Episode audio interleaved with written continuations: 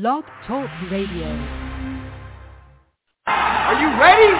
Let's go!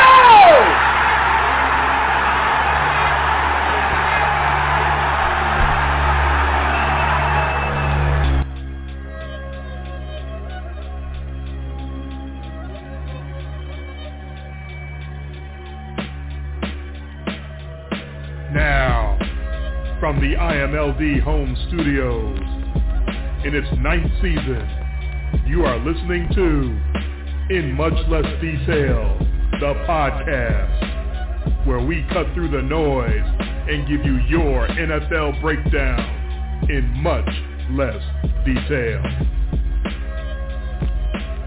Your football party is live with your hosts, Jay and Dre.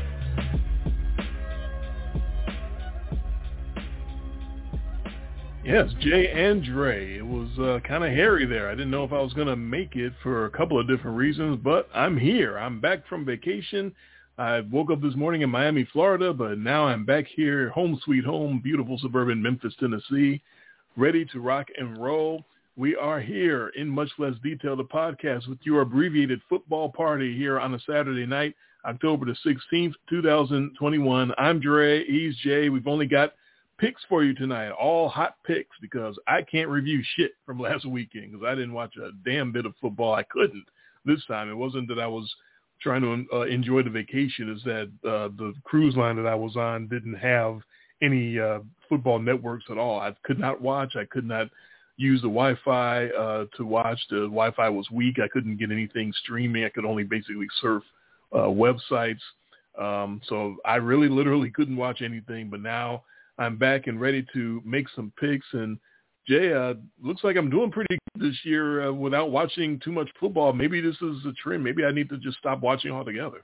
Yeah, you actually took the point that I was going to make. Is not watching the games is probably the best thing going for you because I, I've been watching these games and I'm picking these games and I'm watching these results. And let's see, we had two. I had two games last week uh, go against me in basically like the last minute. Um, we had the the Thursday night game, which made me, you know, thank God I don't gamble Hmm.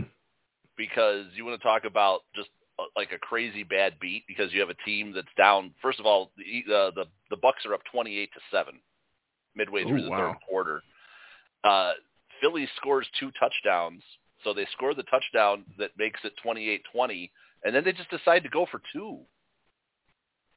Just I- randomly. Yeah, and then they go for it and they get it, and then there's your six point. So you're just sort of sitting there going, "Oh wow, yeah, yeah, yeah." I actually, I, I love the fact that you can just look at the results and go, "Wow, I'm doing great," because uh, two of the, not all the picks I lost last week were BS, but two of them really were, and that was uh, Cleveland.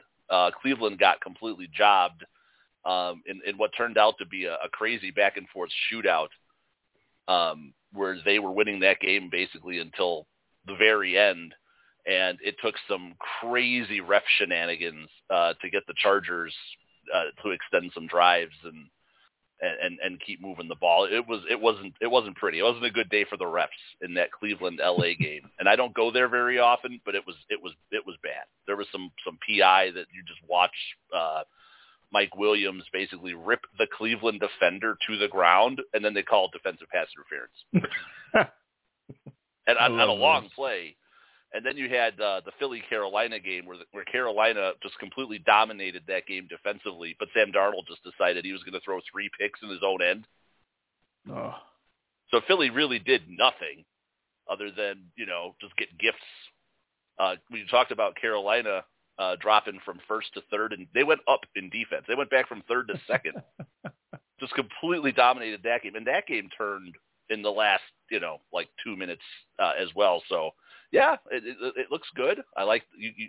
The best thing I can say is you get a false sense of confidence coming out of that. I like it. I'm the man. I'm dominating. Yeah, that's so that's Yeah. three games. That's three games going the wrong way. Uh, and you know, Baltimore covers by one because they go to overtime, and then Indy actually had Baltimore beat, and then Indy misses the field goal that would have iced the game. Hmm. You know, you had Green Bay and Cincinnati. I believe there were five missed field goals in that game between the last few minutes of regulation and overtime. I read about that. It was it was not a good day for the for no, the kickers. Was, nobody wanted to win that game, and and then uh, and then finally, finally, the Packers uh, in overtime, waning minutes of overtime, get a long field goal from Mason Crosby to win that. But he had missed uh, three field goals and an extra point in that game. That was kind of one of the big stories of last week that I was reading about was just the uh, confidence, uh, put that in quotation marks, of Mhm. Matt LaFleur to go back to Matt uh, Yeah. to go back to Mason Crosby after he had already uh, yanked a bunch of kicks, Yeah. I went to him remember one more game- time. I remember a game in Detroit a few seasons ago where Crosby missed like four field goals, Mm. and uh, you know you'd think, oh, this guy's shot, he's going to get cut, and, and he he bounced back. He's still the one of the you know probably their best kicker they've they've ever had. So sometimes you just have a bad day. That the Cincinnati kicker wasn't any better. right. Uh, Well, you want to talk lucky about for Green Bay. you want to talk about early contender for uh, Antonio Brown's Grammy Award. Uh oh. uh, Cincinnati's kicker on his second overtime attempt, I believe it was, um, after he had already missed one. It was either the one at the end of regulation, but he had another chance to kick the winner, and uh, he kicks it, and uh, I mean it's it looks perfect, right? It's like this thing's going through. He's celebrating, jumping up, jumping into the, and then the ball hooks and, and misses. Yeah, So- that I I read about it. The, the ball hit the flag at the top of the, yeah, the pole. hit the uh, of the on post, it hit the flag on the wrong side of the post, meaning that and he's it, going know, crazy like he thought it, it Oh, was good. yeah. And oh no. Yeah. yeah, so he's dancing and jumping, and then next thing you know, he's down on the ground, like waving his arms, like, "Hey, what happened?" Yeah, he he uh, he might have wanted to wait until the ball actually went through the uprights before he started uh, Hey, what happened? before he started celebrating. So no, it, it it's been it's been coming up roses for you, but we it's the longest season ever, and uh, we know we know how these things turn because you know the, the the more you think you have it figured out, that's the trick, right? That's the rub. Well, I'm done with vacations uh, until the football season's over, so now I get to actually watch and, and make educated picks and see. And that, Yeah. that's how it. Yeah, that's how it's going to turn. That's and exactly how uh, it's going to and, work. and and Buffalo blew the doors off the Chiefs. Chiefs look bad right now. yeah, that's uh, that, that's what I, mean, you that's what I read. That's what I heard. Yeah, you and I were were were hedging that pick on like, well, I have this one by one point one way, and you have it Right, right. on the number, but you just happen Right. to pick the other team. Uh, You know, it it literally became a 50-50 pick for us um, because of how close we thought that would be. It wasn't close. It wasn't close. The Bills to went way. into Arrowhead and and absolutely housed them in their own building. Well, that was uh, definitely the, the the big story that I was reading about was sort of the turning of the tide. Like this was, Yeah. it was that uh, epic of a beating that people think that this was Yeah. like the Bills making their stand. Like this is our conference now. We're we're, we're taking over. Uh, Well- the the son rose up and and slapped down the father and Sure all of did. that and. And I'm thinking, well, it, it was it was week five. Is that is that um, that what when this game took place? that okay that's that's a nice statement um do that in the playoffs and i'm absolutely i'm all on Yeah. board with yeah they've already uh, eclipsed them and taken over but week five yeah, Yeah. okay Yeah. Well, we were joking. We were joking about the Bills a little bit because they, uh, by virtue of Carolina getting beat pretty badly, the Bills had ascended to be the best defense, and we're like, okay, well, now they're going to play the Chiefs. Nope, they're they're still number Well. one even after playing the Chiefs. So, uh, they, Okay. they they go on the road into KC with the number one defense, and they left with the number one defense. i've definitely been waiting for the bills to sort of stop dominating like this and i've just been doubting them and saying that no it's it's uh, you know a, a, a figment of imagination a little bit, a little bit of whoever they're playing. Their opponents happen to have really bad days, happen to have some really bad opponents. They look dominant on paper, but they're not really that dominant. Well, Yeah. I still can't say that they look that dominant because I haven't seen them still yet. But man, on paper, uh, no one's been more dominant than the, than the Bills outside of their one loss. So No, I believe On they're paper. the they're one of only a, a handful of teams after week five to be plus 100 um, in differential, and I believe the stat was the other two teams who had that after five won the Super Bowl. Uh oh, one of those stats. That's one of Well- those. Here it is.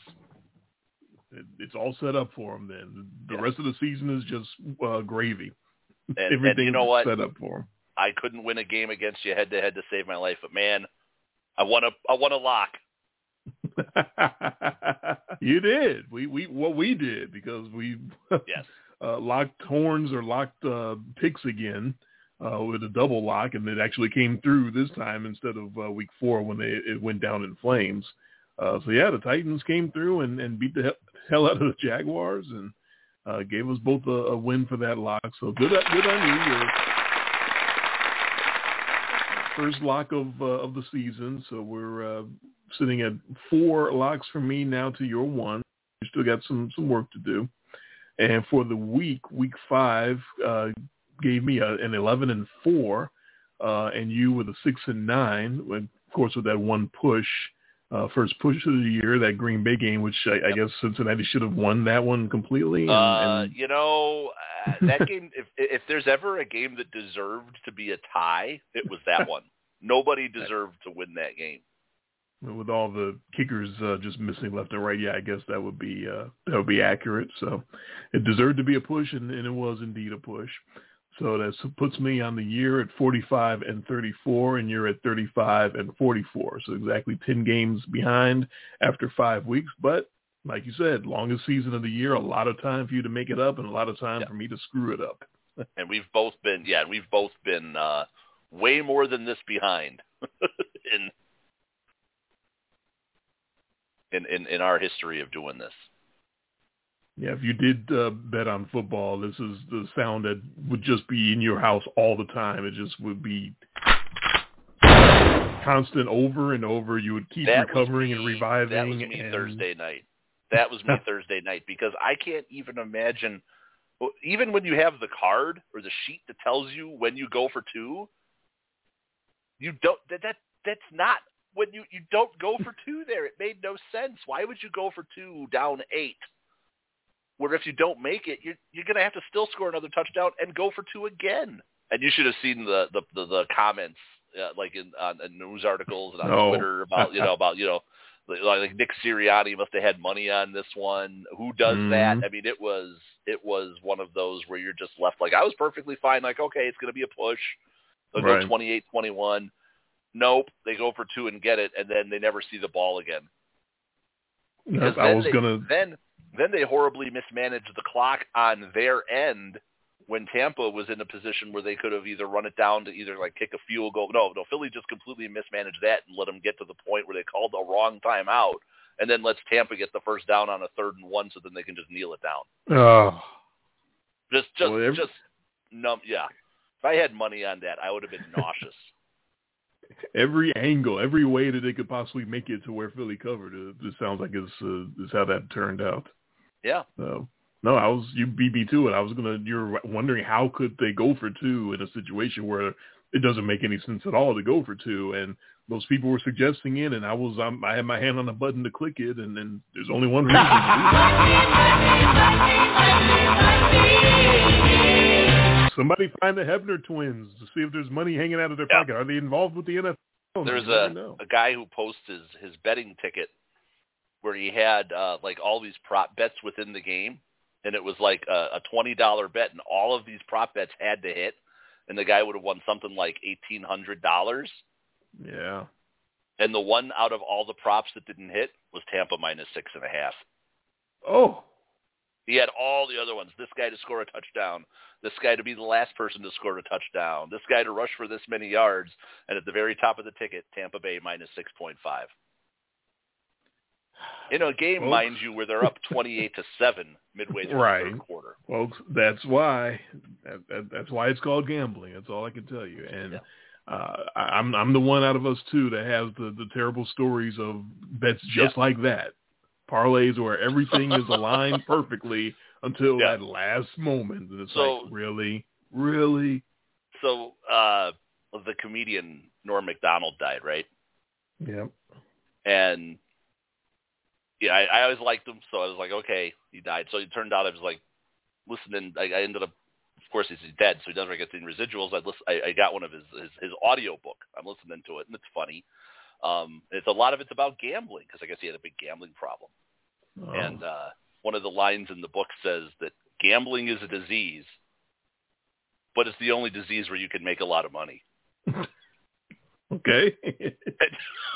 so yeah, yeah. there you go. Yeah, drinking takes Yeah. the money away. Uh huh. Uh, hospital diseases where you got to get treated that takes money out of your pocket. Yeah. Gambling, hey, I might have a disease, but that disease just made me up five hundred dollars tonight. Yeah. Let's go Pretty- party. that's pretty pretty funny stuff there, but when you think, you know, that that's actually like, oh yeah, that's actually kind of true. Yeah, that, that it is. So uh, yeah, still, I'm still a disease because you get addicted to that feeling, and then when it goes bad, it goes really bad. So I can Right. tell you it's all about it- that. it- a lot of the gambling isn't about the money; it's about the rush. The rush. It's the Yes. the thrill of winning. You know, it, it is actually the money is sort of secondary at that point. Exactly, because when I won a lot of money, what's the next thing I did the next night was bet, Bet that it. money and try to Yeah, because you wanted that double it or, or you know yeah yeah to get that even higher feeling and yeah that it didn't work out. Yeah, yeah. well, I had the total opposite of that this last weekend Ah, and. Thursday night. So I'm glad I'm, I'm not here to talk about the past. Let's let's do these picks. all right, Mark. um, I will be talking about my Virgin Voyages experience, me and my wife, uh, of course, in the after show uh, after we do our picks. And want to know how to listen to the after show and how to get in contact with the show and all that good stuff. Here is me to tell you about it for the next couple minutes. You are listening live to In Much Less Detail, the podcast. Not on the radio, but only here on the website, blogtalkradio.com slash in much less detail.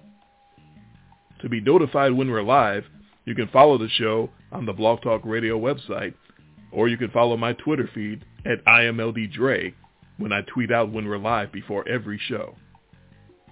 Jason is on Twitter too. His feed is at IMLDJTG. Our show is available as a podcast where you get the live show and a special VIP after show. To listen to the show as a podcast, about an hour or so after the live show is over, come back to the show page and look through our archives, or subscribe on iTunes or any number of different podcasting apps, including Player.fm, Mixcloud, Blubrry, and the TuneIn Radio app. You'll get the whole show, the live show and the after show, downloaded straight to you. You can always send us a question or comment or shout out via email to the following email address, in much less detail at gmail.com. You can follow all of our picks on our blog. The website for the blog is inmuchlessdetail.blogspot.com. Our Thursday night picks will be available Thursday afternoon on our Twitter feeds. Again, that's at IMLDDre and at IMLDJTG. This copyrighted broadcast is a production of Jay and Me and is solely performed for our entertainment, as well as for any poor soul who happens to be listening. It is intended to be a football pick show for the private non-commercial use of our audience. Any publication, reproduction, retransmission, or any other use of the descriptions and accounts of this podcast without the express written consent of Jay or me is strictly prohibited. All right, we get to pick 13 games the rest of week six after the Thursday nighter.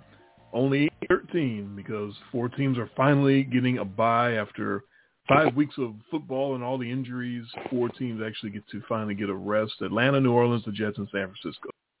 Only 13 games for us to pick the rest of this hour.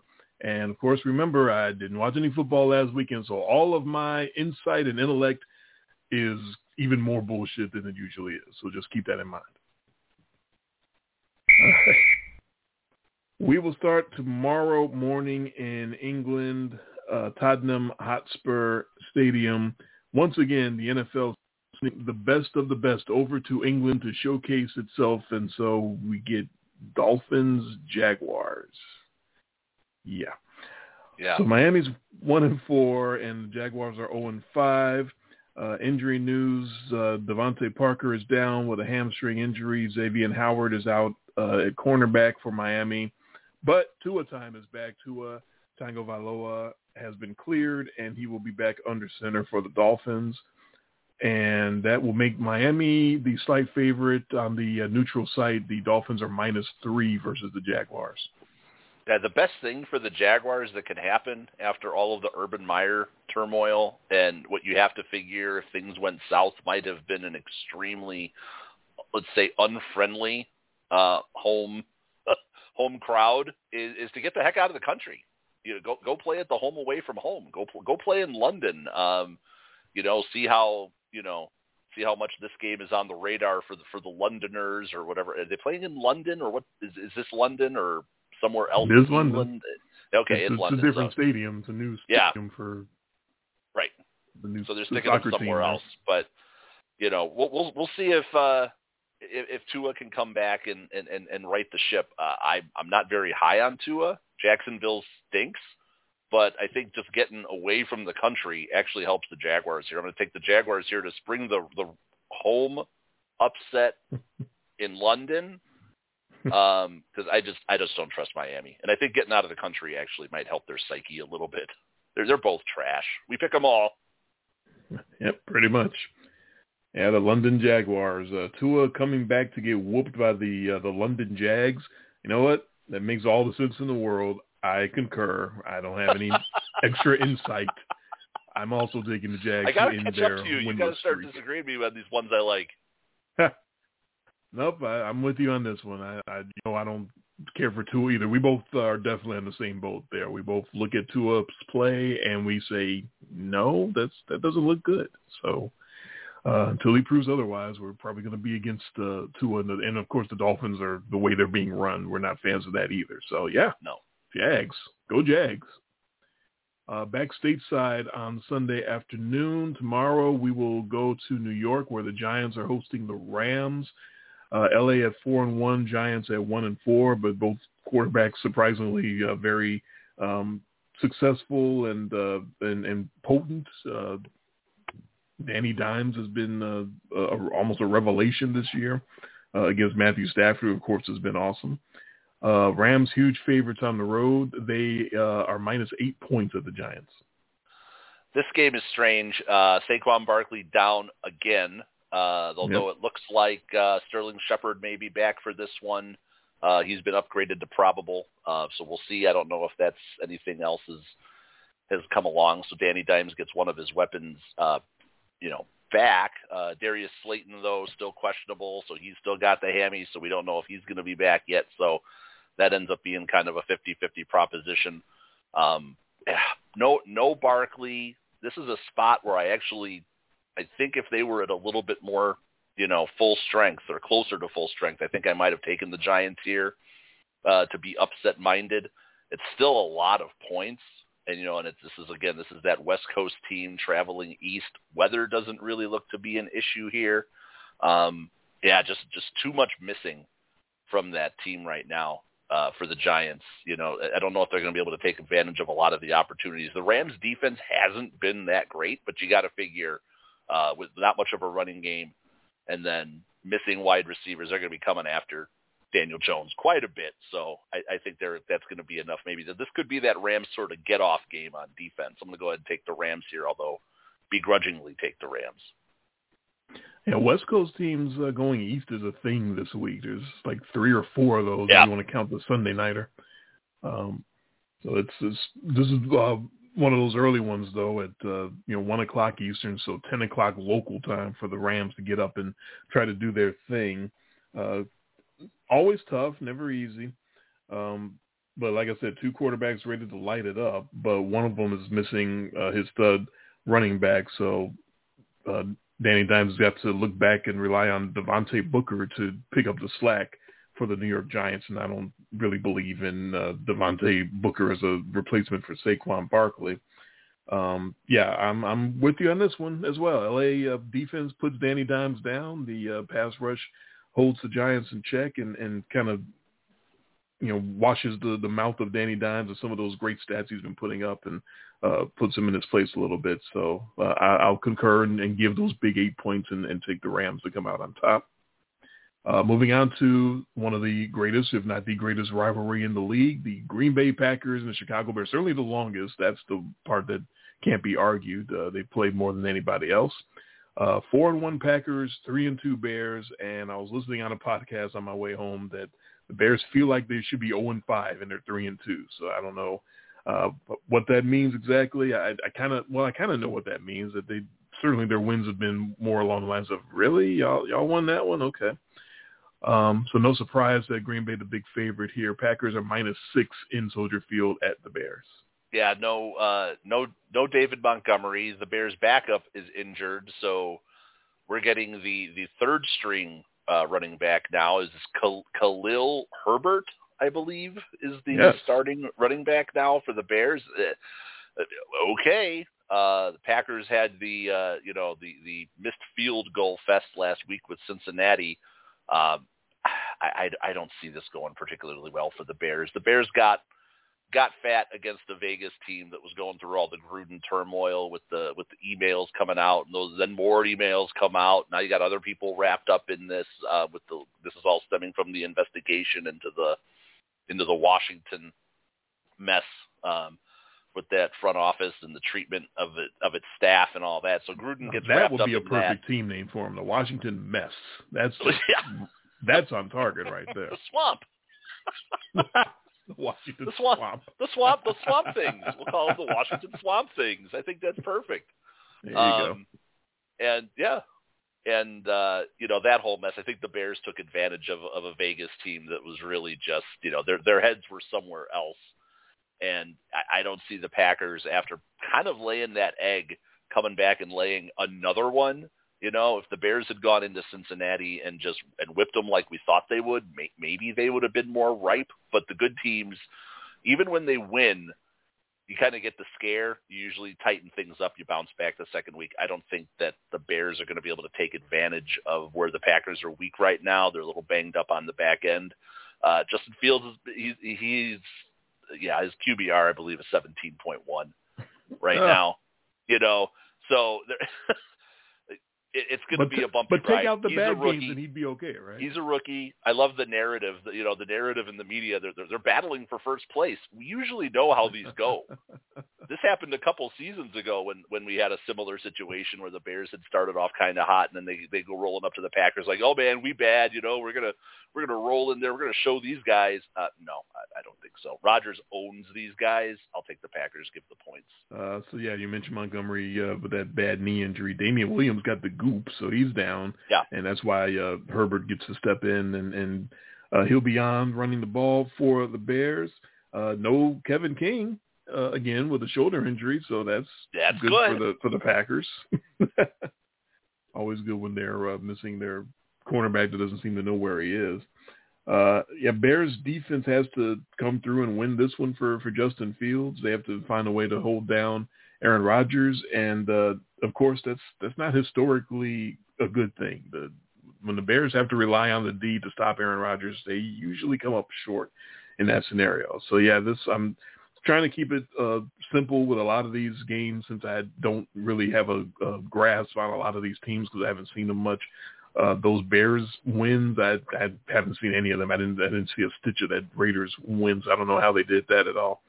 Um, but yeah, basically this is uh, the Green Bay veteran organization and, and veteran quarterback that owns the Bears and the Bears, in order to overcome this, have to have a rookie quarterback and now a rookie running back come through and lead the offense over the. But no, no, um, I concur. I'm with you. I'm taking the pack and I'm giving the six as well. As, as much as it pains me as a Bears fan, still be rooting for for Fields and and what's his name, Khalil Herbert. Yeah, Khalil Uh, Herbert. go- hey, who knows? You know what? Next man up, right? He could go insane.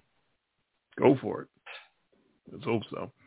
Uh, Vikings and Panthers. Speaking of next men up, more Chuba Hub, Hubbard, Hubba Bubba. Hubba what- Bubba. Yeah, more more Chuba Hubbard at running back for the Panthers as uh, Christian McCaffrey now put on injured reserve, so we know he'll be down for at least in the the next month or so.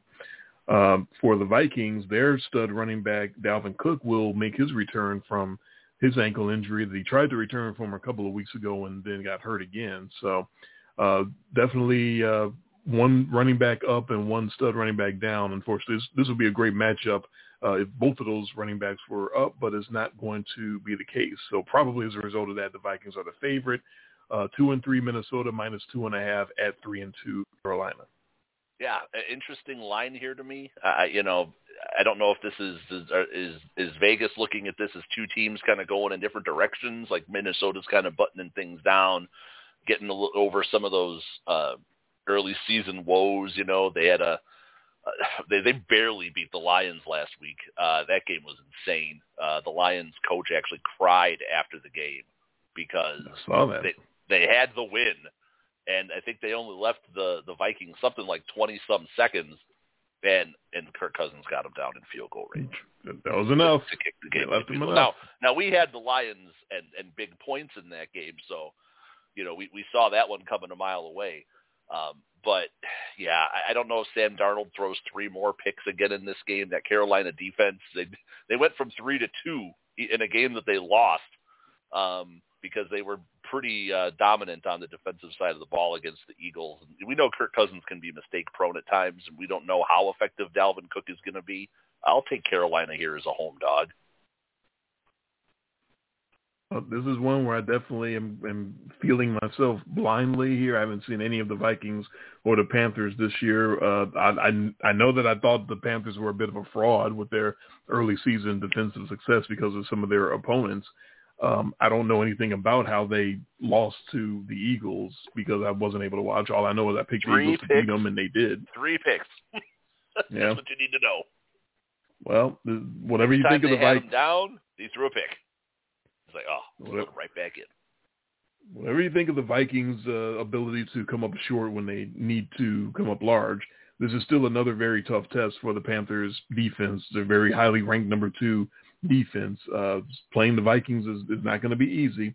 Uh, boy, McCaffrey would have made this a very even fight. I would have had a really tough time uh, if, if CMC was was able to go, but uh, because he's not, I'm going to roll with the Vikings uh, and their offense to uh, overcome and, and put it on the the Panthers. And uh, yeah, I don't like the way you know Cousins way the way he's been playing. I don't like uh, taking Sam Darnold over Cousins in a potential shootout. And like I said, the difference is now Dalvin Cook is there. Maybe he's uh, back healthy the way he's supposed to be, and, and definitely should make the uh, tilt the scales on the side of the Vikings in this one, in my opinion. So another chance for the Panthers uh, defense to prove me wrong. So we'll see if they can do that. On to the Houston Texans and the Indianapolis Colts in hot AFC South action. Ooh boy. Uh, they're both one and four. Houston's 0 and 2 on the road. Indy's 0 and 2 at home. NFL football. Catch the fever. Uh, T.Y. Hilton, one of my favorite receivers to watch the last 10 years. He has not played all year. He has been finally cleared to return from his neck injury and play his first game of the season tomorrow. So we'll see if he makes a difference for the Colts. Uh, the Texans are going to have two offensive linemen out for this one, Laremy Tunsil and Justin Britt. Uh, so good luck to them. Um, is this the biggest spread of the week? Uh, okay, whatever you think of the Colts, they're the biggest favorites of the week, uh, which I, I think that's more of a reflection on what people think of the Houston Texans. Uh, but Houston is plus ten and a half in the dome at Indianapolis. And uh, we made so much fun of Davis Mills going up against the Bill Belichick, you know, uh, record with his rook- going against rookie uh, quarterbacks. And, and Davis Mills played one hell of a game against against the Patriots. Uh, he threw three touchdowns. He was actually the better quarterback on the field in that game, if you can believe that. Um, I can't. and, and they actually put a pretty big scare into the Patriots. Patriots had to make a, a, a, a furious comeback uh, to actually pull that game out. 25, uh, I believe it was 25-22 uh, was the final in that one. So, uh, absolutely crazy. Um, yeah, weird, weird week last week. We had two games that ended 25-22, if you could, if you can imagine. Um, Wait but a minute. yeah, so oh, Green Bay, Cincinnati. Yeah. Yeah. they needed a huge uh, second half comeback to uh, to because Houston was really putting them on putting it, uh, putting it on them. Blah blah, getting a little tongue tied. um, I mean, I know Houston's bad, but this is still Carson Wentz being asked to you know cover over a ten point spread. I know Indy's got a nice defense, but you know that's a lot of points, and, and we've at least seen a little bit of spark. Or I've seen enough of a spark out of Houston and Davis Mills. Like I said, he gets his one drive. He doesn't get his drive against Houston. I mean, against uh, Buffalo. Nobody's been getting drives on them hardly. Yeah. But he, he'll get he'll get a drive or two in this game, I think, and keep it under ten. I, I could see twenty four fourteen. I, I could see the hook actually coming in handy here. I'll I'll take uh, I'll take Houston and all the points. And the handful of notes that I scribbled uh, listening to some results of last weekend was General Mills lit up Belichick. What? Uh-huh. That, that's that's all I got. I was just like, really? That that happened? They stayed with with New England? Okay. Uh, yeah. So the Texans are uh, they have some fight apparently. So that's that's good. Um, and that, uh, the Colts, General Mills was 21 of 29 for 312 with three touchdowns and no picks. Wow, you know Belichick might want to retire just off of that. Like you let him do that, really? Yeah. yeah. Random Allen a, quarterback a, did that to you. That was a twenty-two to nine game in the third quarter. In favor of Houston. Yes. Huh. Interesting. Um, so yeah, General Mills, ladies and germs, he's uh, apparently uh, trying to step up and, and, and be a thing. 312 for the game for, for General Mills against against Belichick. Yeah. So my, my my view on that is, you want to bet on him doing that again? Go for it. You, you you got him. You taking him. You're taking the points. Okay. Good luck. Uh, Indy and and you know what? Pro Football Focus uh, gave us that. Indianapolis tied with the Washington football team second worst coverage grade in football all year. So if General Mills is going to light somebody up again, this would be a great time to do it. The Indianapolis Colts are getting gashed through the air to giving up nine yards per throw. So General Mills, go forward. You got them. You should feel good about it. I, I ain't doing it. I, I'm sorry. I don't. I, I can't make myself do. And and yeah, uh, you know, I'm certainly one of the biggest critics of, of Carson Wentz. But look, the results are there so far this year, even with the bad ankles. 15th ranked pass offense in the league, 7.6 yards per throw. That's without T.Y. Hilton. They're they're competent. They're actually trying to have a, a decent offense going for them, and, and 14th I, in running the ball, so they're balanced as well. I uh, know every time you say something like that, and you point out anything positive, it's like you're like throwing up in your mouth a little bit, aren't you? I'm sure you could hear my insides turning as I mentioned the fact that Carson Wentz is actually leading a, a, a middle of the road offense, which I didn't know if he was going to be able to do that, but he is. And so I'm actually going to take the Colts and, and give the ten and a half.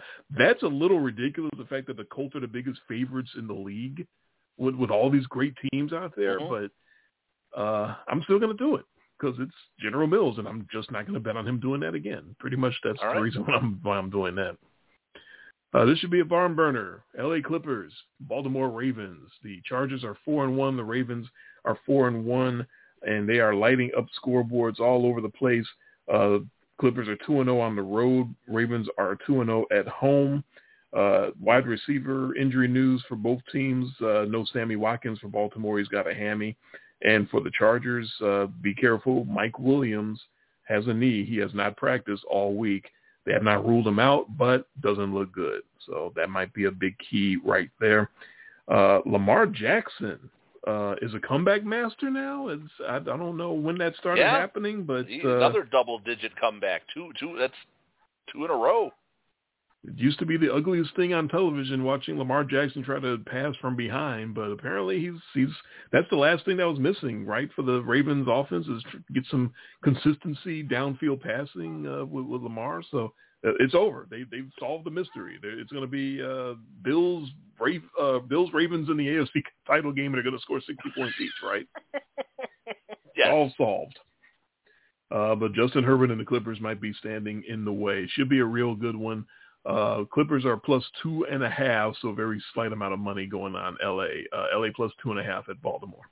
Yeah, I'm going to take the Ravens here. I think this is a bit of a of a, a tough, this is a tough spot. Another West Coast team going east, but yep. just like with Cleveland, who went to LA and you know they put 40 plus up on them, although uh, LA was able to put that right back up on uh, Cleveland. That game was that game was crazy. It was, it was back and forth, but uh, I, I actually thought that Cleveland you know, from seeing what I saw, being able to follow that game as much as I could, I actually thought Cleveland outplayed LA, and like I said, LA got some some help.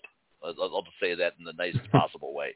But here's another uh, opponent that plays right to the weakness uh, of the Chargers and the strength of the Ravens, and that's the run game. At DFL, uh, they're still DFL against the run. The Chargers are.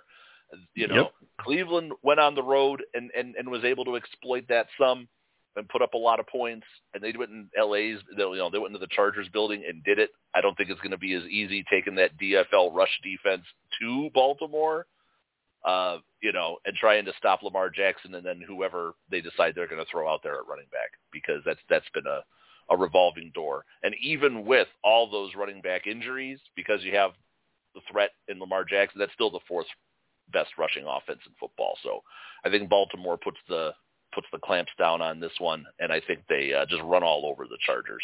So I'll take Baltimore, give the points. Yeah, you got LA going east. Uh, another uh, one o'clock Eastern start. Baltimore has to go on a short week off of that crazy comeback overtime win on Monday night. So there's a bit of a handicap there for those both of those two teams. Um, but you you summed up all my points and covered uh, my my picks. So I, I'm thankful for that to save some time. Um, both quarterbacks have been basically unstoppable, but the Baltimore offense is just more versatile right now. Like Lamar is actually a, a very potent threat in the air, sixth ranked passing offense, fourth ranked running offense, as you pointed out, versus DFL running uh, defense in the LA Clippers, 4.9 yards per carry versus 5.6 what the Clippers are giving up. And so that's the thing. Even if Baltimore struggled running the ball, which they probably won't, they can go to the air now with Lamar in his in his deep game, which is whatever it's going to turn out to be for the season. Right now, he's hot through the air. You can't deny that. 9.1 yards per throw is sick, and that's what Lamar Jackson is doing right now. And that's So, with some for that crazy reason- drops. Think about those drops. Oh, oh, if Hollywood wasn't dropping them all over the place, he'd be up at uh, over 10. Uh, so yeah, I'll concur and, and, and take the Ravens. You know, respect what the Clippers have done so far, but the Ravens are are really hard to stop right now. They're doing it, on, you know, however you want it, running and throwing. Uh, moving on to the Bengals and the Lions. Won't be spending any time on this one either. No matter if, whether your uh, opinions match up with mine or not, I won't be spending a lot of time on that. Uh, the three and two Bengals are minus three and a half at the zero and five Lions. Yeah, this game's not very good. Uh, Cincinnati probably they they had all the chances in the world to beat the Packers last week. They lose in in, in heartbreaking fashion. But then you have the Lions who lose even worse that they made their coach cry. I mean, man, I I can't pick that. You know, I I I just can't. I mean, I, I like I respect the Lions and that they've got the, a ton of fight for a bad team for a winless team. They're fighting really hard, but you just lost in such a heartbreaking way that you made your your the ankle biter right. We're the, they're the tough guys now. You made that dude cry. You're so terrible. I'll take Cincinnati. Uh, and you did take my points. Dan Campbell already crying after a quarter of a season. Dude, that's not what kneecap biters do. You don't sit there after a quarter of a season and cry. There's no crying in football. Come on. Man, you made that Uh, dude cry. But the, you know, the problem is Detroit keeps covering spreads, so you They still got to be uh, concerned. Wouldn't it be just perfect if they lost this game by three? Oh, Wouldn't what- that make perfect sense? Yeah. Um, Cincinnati's coming off that brutal loss as well against uh, Green Bay in that back and forth game. Um, but yeah, I'm gonna uh, concur and take Cincy and give the three and a half. The, the Lions feel like they've kind of not, not lucked their way into a lot of those covers, but some of yeah, a little luck in some of them, and uh, it, it feels like they're a, a worse team than their their against the spread record indicates. And uh, so, And they had the Vikings. They had them beat. mm, They even went for two to to go for the win and got it, and and still managed to blow that thing. because Lions gonna lion. So Yeah, I- I'll concur, but I'm afraid of the hook. I'll admit that. that was actually Right. forty four forty one seconds that were left on the clock when they took the lead of that game Um, to then lose. In, in today's NFL, that's a lot of time. You, you It admit It's like college now. Don't leave them 10 seconds. That's too much time. Uh, All right, uh, insensitive mascot bowl, uh, Kansas City and Washington. Uh, they're both two and three, and that is maybe the biggest surprise of all that the, the Chiefs are at that level. Uh, one and one on the road, Washington one and two at home. Uh, Terry McLaurin has a tight hammy, so that's a concern. Uh, he's was said to be feeling good today, so I guess he's going to give it a try. Uh, but they will definitely not have Curtis Samuel at wide receiver. On the Kansas City side, defensive guys missing. Uh, the pass rusher Chris Jones is out. The cornerback Charvarius Ward is out. Kansas City already struggling defensively, so that might be a real problem. Clyde Edwards-Helaire uh, on IR with a bad knee off of whatever happened to him last week. So Darrel Williams is going to be the really? man. Yeah, he, he's messed up. Yeah, he, yeah, he's he's down. Yeah. So they they got uh, issues there. Um, Kansas City still, of course, favored, still much the better team. Uh, they're seven point favorites on the road at the Washington Potato Skins. If Washington's defense was playing anywhere close to the level that they were playing at last year, I think this would have been an easy upset alert type game. Um, but I don't. Ex- I think this is going to go very similar to the game that Kansas City had a couple of weeks ago, where they had to go to Philadelphia, and in Philadelphia they hung around, and I have a feeling that the Tyler Heineken he's he's going to hang around for a little while. Sure, man. But uh, yeah, I still think by the end of the game, this is going to probably be a, a two touchdown or plus win for the Chiefs. Um, they got to be a little angry right now. They're playing against a team with a bad defense, just like they have, and I don't think that Washington is going to be able to go score for score all game long. I think eventually it's just going to be Mahomes kind of winning out on talent here. I think he's the decision, you know, the deciding factor in this game. So I'm going to go ahead, just just like this game looks just like KC Philly to me. Probably might have the same type of score where it gets out of hand late. So I'll take the Chiefs, give the points. And you are reading all of my notes tonight. Kansas City uh, bounced off a loss to the Clippers by killing an NFC East team on the road in the Philadelphia Eagles. Do they do the same thing here? Do they rip the football club? Uh, you say they will. Um, I say two awful defenses, but Washington, at least their defense can be much better. I don't know about the Chiefs. I don't know if their defense is going to be able to rise up and, and do anything against anybody right now because they're just they're bad and they're hurt, which is a really bad combination.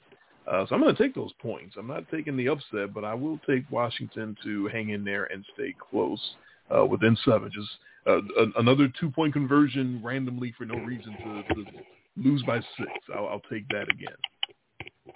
Uh, on to Arizona and Cleveland. This actually starts late afternoon action. Even though they're in Cleveland, they're playing this one at 4 o'clock Eastern time. Uh, so it is uh, west going east, but at least the game is in the uh, later afternoon. The undefeated 5 and 0 Arizona Cardinals are going to be underdogs in this game, probably because the coaches are all out with the goop. The head coach Kliff Kingsbury, the uh, quarterback coach Cam Turner out with the goop.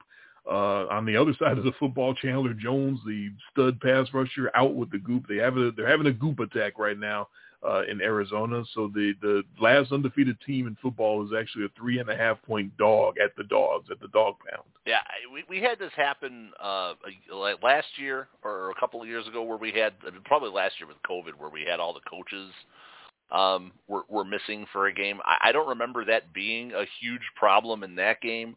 I don't actually see it being a huge problem in this game either. Uh, that offense is, is ridiculous right now. I'm pretty sure they're going to have, you know, I think they're going to have this pretty well figured out. Uh, and then Arizona, they go out and they trade for Zach Ertz. Like, yeah. like they didn't need any, you know, any more help they go out and they get a, a Pro Bowl caliber tight end just, just to throw into the mix in that offense. I mean, that team is just completely loaded right now, and they're playing that, respectable. Also weird defense. though, because uh, for some reason the Eagles wanted to give like Ertz a, a, a send off on Thursday night. They made him captain. Yeah. They had him out there Uh-huh. uh, playing a little bit. So they played him knowing they were about to trade him, which is really stupid because he could have blew out his ACL. That's true. um, Made him cry too. Just a week but- of and- crying. And but what that means is still being in week six. Uh, that means he's not eligible to go play for Arizona. It'd be cool if he could play for two teams in one week, but he's actually not going to be playing in that Yeah. one. No, I know I know he won't be playing in this game, but they just still went out and then added to that team. um, which, which is just crazy. Uh, you know, but Cleveland, they don't they don't throw it very well, but they can run the ball a lot. Arizona doesn't you know stop the run particularly well. I, it's going to probably be a back and forth type of game. Um, both teams really good. Uh, we got three and a half on this one. You said. That's right. I'll take that hook. uh, I don't know if Arizona necessarily wins, but I don't know if Cleveland covers that number either. So I'll go ahead and take Arizona, poss- probably to lose, but not by more than three. Uh, no Nick Chubb for the Browns. He's got a calf injury. Uh, or Jarvis Landry, the possession receiver, he's got a knee injury. Uh, but the problem for Arizona is uh, they're not DFL in run defense, but they're damn close. They're 28. They're, they're giving up they're giving up 5.4 yards per carry. Uh, they're playing the team that's probably got the best backup running back in the league in Kareem Hunt. So just because Nick Chubb is out doesn't mean they're not going to get gashed for 170 yards on the grounds. They probably will still anyway. Uh, both quarterbacks are a little beat up, but Cleveland wants to rely on the ground game anyway. Uh, so they're more than happy to take the pressure off of Baker Mayfield and, and just rely on the ground. Uh, Kareem Hunt should go wild. Chandler Jones being out is a big, big deal for me because uh, that leaves the back end uh, more vulnerable for Arizona because they don't have the guy up front, which uh, who creates all the pressure and makes uh, Baker Mayfield make a bunch of dumb mistakes. I probably still take Arizona with all the coaches missing uh, if Chandler Jones is in there wrecking shop and, and creating havoc, but he's not. So I'm actually going to take Cleveland and give the three and a half. I, I think they'll win a, a slugfest by like 10 points or something like that. I I know the uh, Arizona air game has been humming along and Kyler Murray has been awesome, but uh, this this feels like a Myles Garrett uh, game for me to make a, a bunch of appearances in the backfield and, and turn the game for uh, for Cleveland and, and really grind it out in a in a run based victory for them. Uh, on to AFC, AFC West action, the Vegas Raiders and the Denver Broncos. Uh, Vegas is three and two, and Denver is three and two, and Vegas has some issues. So they're uh, they're the underdog here. Good good luck to what's his name? Let me get my notes here. Rich Bisaccia the man taking over for Jon Gruden. Uh, just don't write any dumb emails. That's free advice from me. Oh man. Uh, Vegas plus four at the Denver Broncos.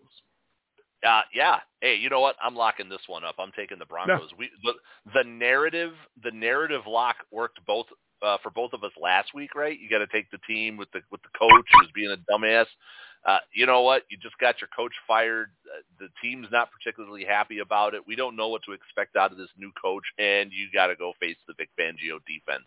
So they don't even get the soft landing here. They got to go up to Mile High and try to bounce back from all of these problems, and they have to do it on the road against a competent offense and a really good defense. Uh, and after what they just did against the Bears with the mild distracting when they still had the coach, now he's they don't even have him now.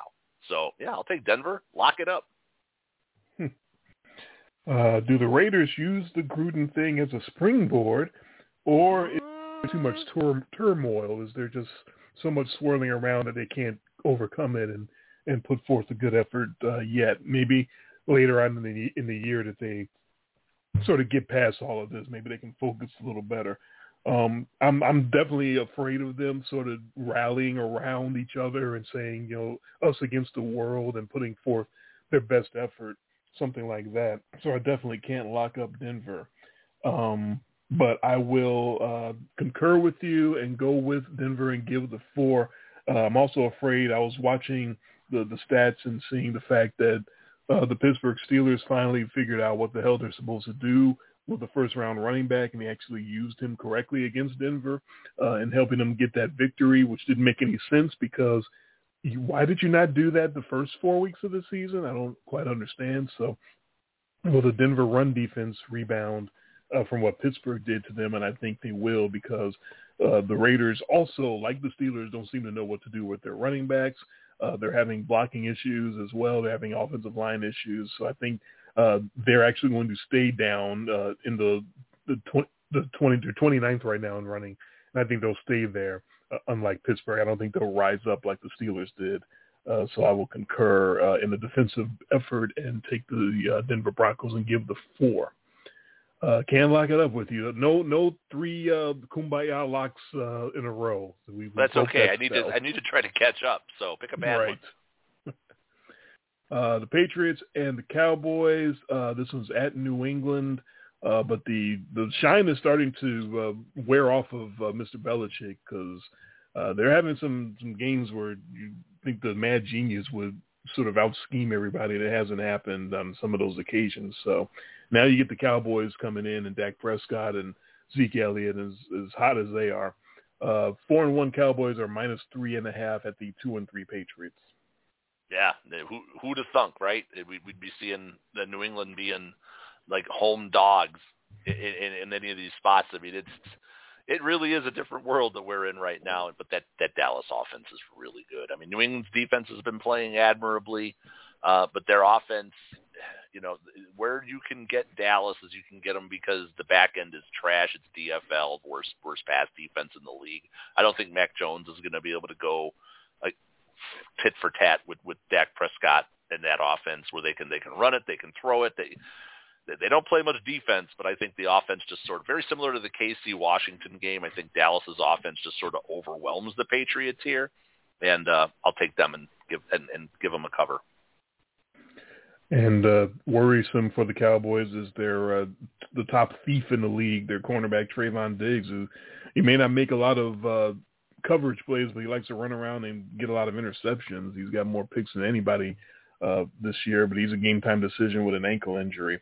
Um, but the Cowboys offense rolling in uh, to, to play the Belichick's, uh, that crazy family, the the father and son duo that with the crazy facials that the NBC loves to put out there. This is not an NBC game, thankfully, but uh, yeah, the Belichicks don't have don't seem to have a lot of answers for a lot of uh, talented guys that come in. So uh, I know they co- they covered against the uh, Buccaneers, but I think the Cowboys' offense is humming, humming just about as well. I don't think they're going to cover the three and a half here, so I will concur with you and take the Cowboys.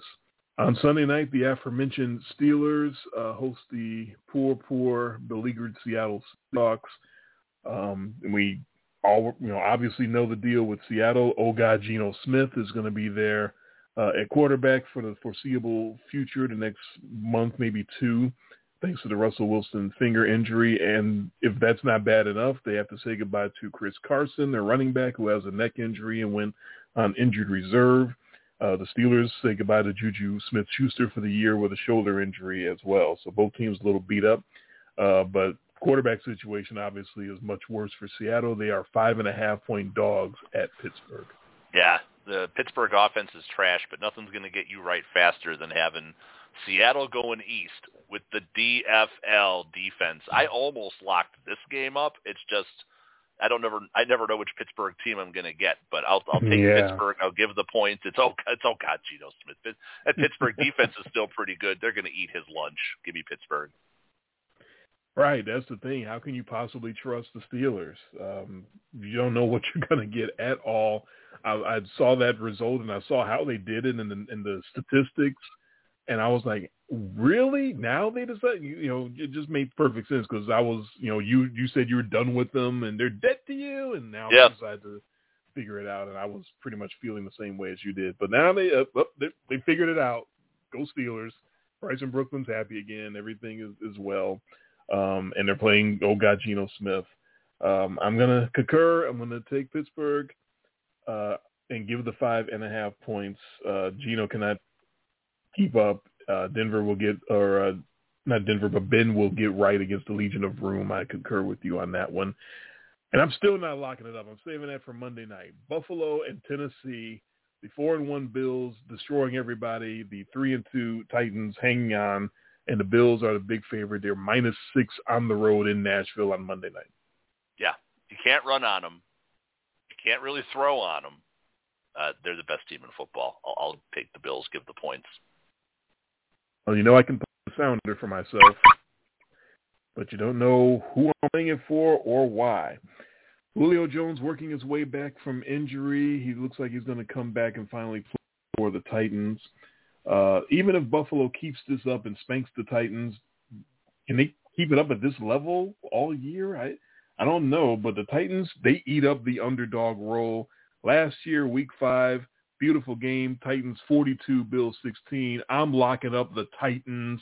They're going to bust up the the Buffalo Bills and show everybody that they're not quite as good as they think they are. I am all about the Titans and Derrick Henry busting up the Bills this week and, and putting a little hurting on them and letting them know, hey, y'all might be pretty good, but we're still pretty good ourselves. So that's my lock for this week. The Titans, two weeks in a row that I'm locking up the Titans, and hopefully they'll come through for me.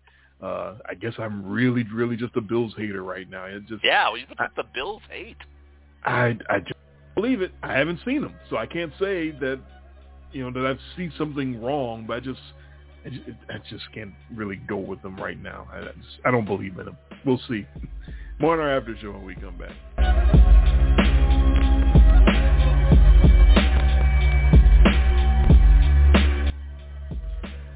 And now into our VIP after show program. Yeah, like you're, you, you know, hipster Jay with the Bills. You were there before anyone else. I'm, I guess I'm trying to be hipster Dre, putting the thumbs down to the Bills, saying, okay, they're they're caught, they're they're killing people. A lot of teams can have, you know, four, five, six game stretch where they're destroying everybody. That doesn't mean that's who they really are. That doesn't mean that's where they're going to be. Uh-oh. You know, once the season calling, comes to an end. Some, uh, calling some Steelers action on the Bills here, or are you just saying? They're good, but you just don't think they're like that good. I, I'm, I'm, you know, right. I'm just trying to trying to kind of get a, a probe for where you're at there.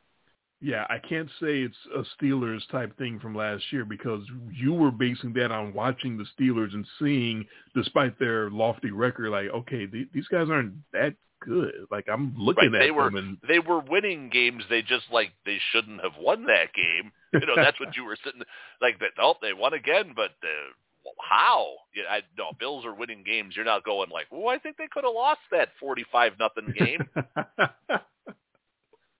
yeah, I. It's more. It's obviously is not what I'm seeing because I'm not. I haven't seen them. I don't know. Yeah, no, I get it. It's it's more that they're putting up such lopsided whoopings that is like, really, really, they're okay. Yeah, I mean, this is uh, this is greatest show on turf level stuff that they're doing right now.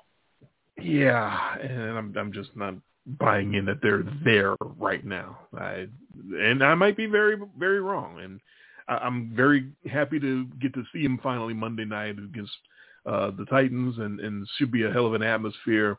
And I get to see for myself if they really have stepped to a, a whole nother level because what they're doing right now is clearly, you know, two or three levels above last year, right? And is that is that legit? Is that a team taking that next step. Uh, you know, smack, Right. smacking down the uh, the Chiefs and, and you know hitting Daddy in the mouth and saying we're the you know we're the big daddies now. Uh, is that legit? It, again, week five to do that, that's great, but that's uh, you know a little early to declare that somebody has taken over and, and is now the big dog on the block. Um, but uh, so that's all I'm saying. Is not that it's 100% illegitimate, but it's a wait and see thing. And then as far as this game and locking up the Titans, like I said, I'm going I'm going off of the feeling of uh, remembering last year again, the sa- basically the same team in Tennessee with uh, you know the addition of Julio Jones, right? And, and Julio hasn't been there, so the addition right now is minimal, but it's still the same basic team with the addition of Julio Jones that beat the same Bills team 42 to 16 in Nashville last year is now a six point home dog. R- really? Uh, okay. No, I'm, I'm not buying that one at all. I'm sorry. No, that, that's fair enough. And the bill, yeah, the Bills ever since that uh, that sort of that clunker, that week one, week four of the preseason, week one of the regular season, whatever you want to call it, since that clunker against Pittsburgh, um, yeah, they, they've rolled, they've literally rolled everybody up since then. Oh, and I forgot the game uh, that Tennessee won last year. AJ Brown was hurt in that one. He wasn't playing in that one. So you got AJ and Julio for this one, and that same team is six point dogs. No. Yeah, I, Um, I think it's the defense that you're mostly. I, I, you know, I don't think you're worried about that Bills offense. I think you want to see is like, is this really the number one defense in football? Really? Yeah, let's let's see you uh, hold down uh, King Henry, and then when Tannehill has to to throw to his big guys Jones and and Yeah. AJ Brown, let's see you hold them down too. Let's see you do all of that. And yeah, I'm not buying that one. All right. Well, that'll be fun. Now, Well, I was. I mean, that was already a game I was going to watch anyways, so it's not like I Yeah. did. I didn't need a reason to watch that because that's a really good game. That's you know two first place teams, uh, probably two teams that are still going to be in first place come the end of the season. It should be a good one. Yeah, Much better than the definitely- Sunday night game. I'm definitely looking forward to the to the Monday nighter. Sunday nighter, not so much. Yeah, you know, and this game was so far off my radar as far as lock potential. So, okay, Tennessee plus six at home? Uh, really? That that one just like jumped out to me like, oh, oh, oh yeah, yeah. I'm no, even if I had taken Tennessee, I had Tennessee, I wouldn't have locked anyway. it up. Yeah, Yeah, I- no, no, I, I, I get it. I I don't like that Raiders one. I definitely uh second after that don't like Seattle going to Pittsburgh at all in this one. And that's not a pro Pittsburgh pick. That's that's a anti Seattle pick uh, because Right. you got oh god Geno Smith and the worst defense in football. And it's not even close. They're bad. They're they're worse than the Chiefs. and the starting running back is out. Like Seattle, is, Yeah, it, they're in, a lot the of trouble. now it would be just like Mike Tomlin to coach down to these guys, right? And let Geno Smith come in there and win this game. Um, so if you know if any if we had a crack production staff, that would be the the sound clip that they would mine from me if Seattle wins the game, because then we could say I predicted it, even though I picked the Steelers, right? See how I played both sides there. Uh-huh. But That's my move. that- Usually I play both sides. yeah, yeah. So We're caught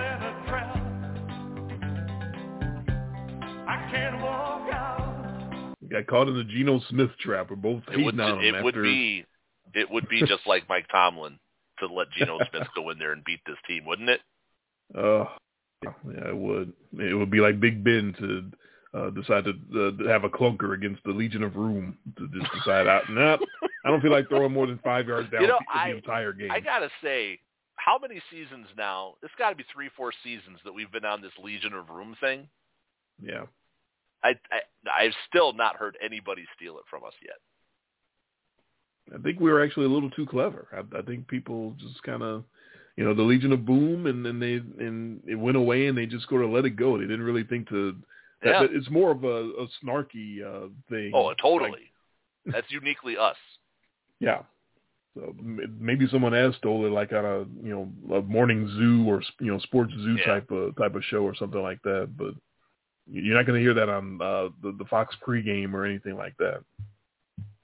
They're a little too respectful still, I think, to, to Pete Carroll and Richard Sherman and those guys. But that era is long, long gone, folks. Yeah, there's no. Uh, yeah, that that's a ghost.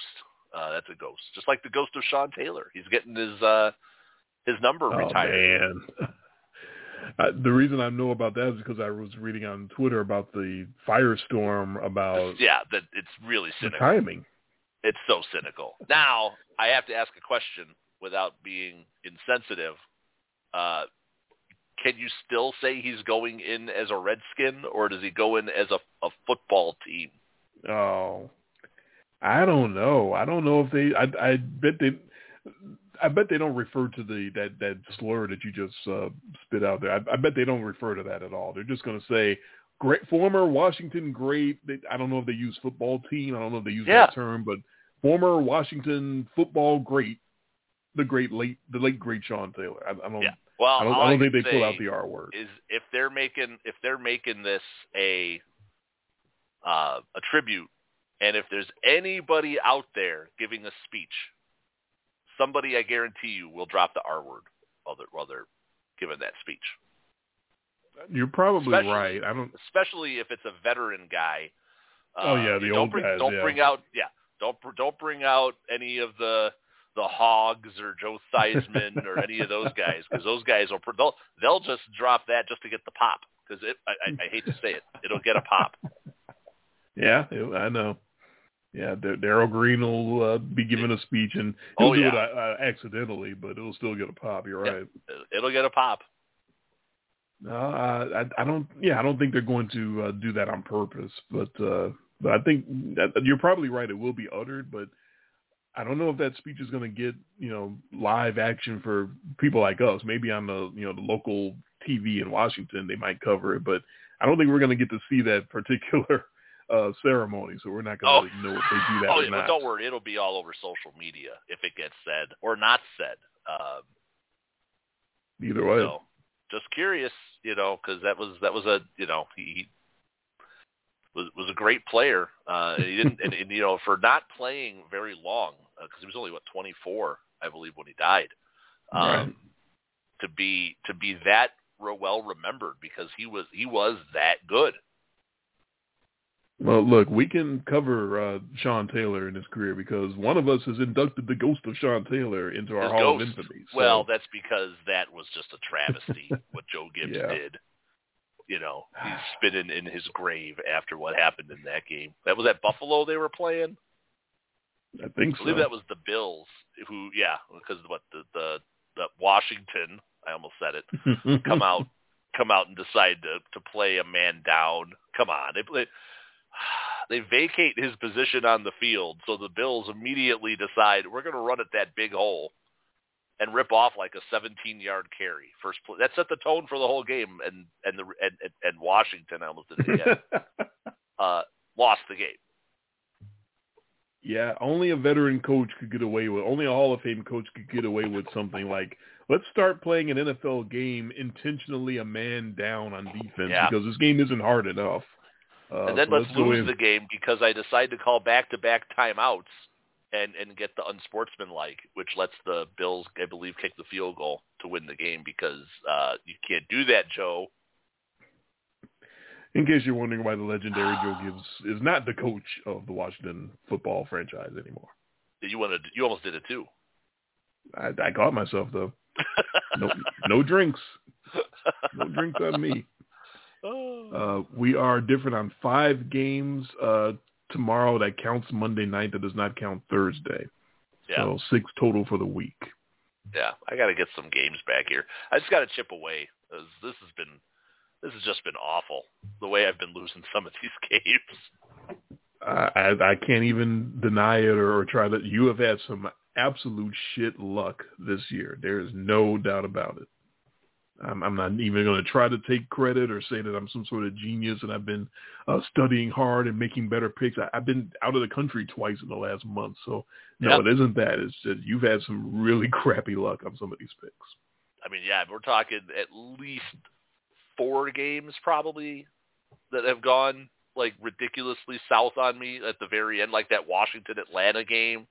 That I mean, you just Ah. it's just it's just bad beat on the like last year though. You were getting a lot of bad beats early, Yeah, so it it it, it turns. The luck can change, but yeah, I'm, I'm mean, sure just- this will even out this season too. So I'm watching some crazy. Yeah, I, I'm waiting to come out on the right side of just one of these so far this year. So far, it, it's been it's been very one sided. But like you said, when you're especially when you're picking with point spreads, so they have ways to even to even themselves out. It's the middle of October. You will get your lion's share. Believe me, it's it's still Yeah. very early. I just need that glimmer, need the glimmer. it's just a light. It's a light at the end of the tunnel. It's not a train coming on. oh, that's been what it, that that's what it's been. I'm I'm, Yeah. I'm I'm Tom flying into the train tunnel with the girdle. oh, we love our Tom and Jerry humor on this show. All right, um, you ready for the uh, Virgin Voyages review? You've Uh, yeah. You Yeah. said you were looking forward to it. Um, I, I hope it's not going to be too disappointing. So uh, my wife and I did not get into any swinger action. We did not get into. Did uh, you witness any? Uh, we did not. Um, Okay.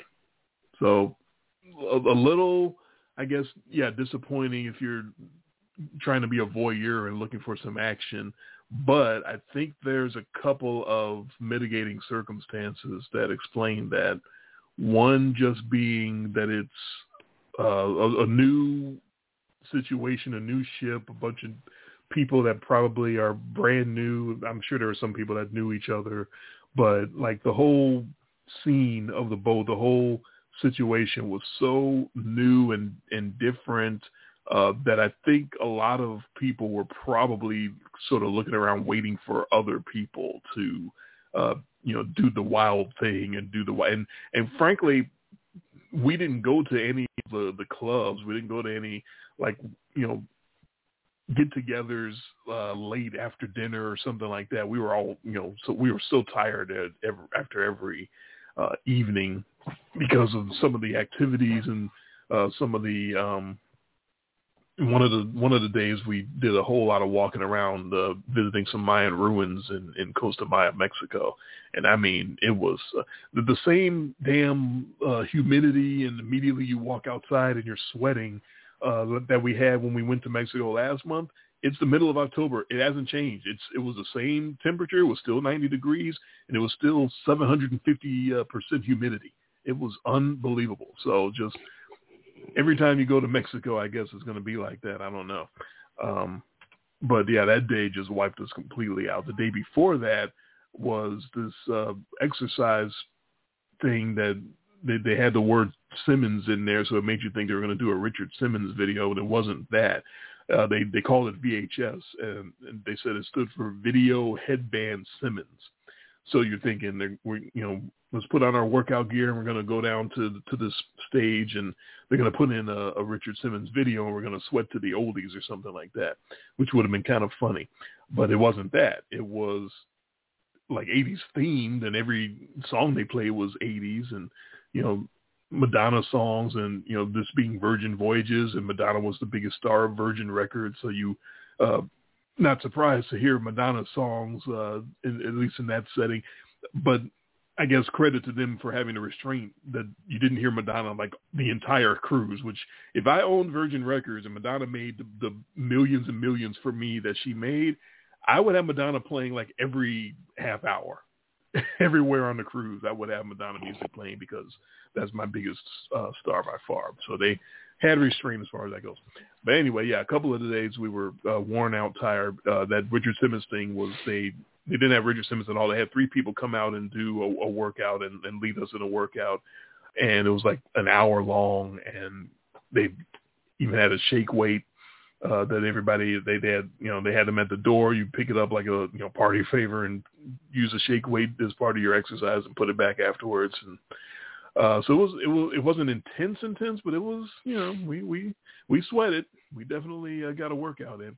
So even that was a um, you know, there was definitely an overt, I guess, sexuality throughout the entire cruise, um, bordering on overt at, at least. Uh, you know, they tried to be a little coy about it, but sometimes it was, you know, very over the top. That exercise thing was over the top, where the, uh, you know, there's two uh, guys and a woman that was leading the workout, and they took turns. One guy did, you know, 20 minutes, another guy did 20, and the woman did the last 20. And when the guys are doing the shake, leading the shake weights, they're doing very obvious uh, sexual innuendo uh, as part of that, and oh yeah, shake it, and you know this is so heavy. Uh, I can almost, uh, I can barely hold it with one hand. Oh, I got to use the other hand. Um, and then the woman is doing her thing, and she's got you on the floor doing hip raises. Remember the old uh, uh, hip raises in, in grade Yeah. school and gym class, and uh, Miss Terry didn't do it like her.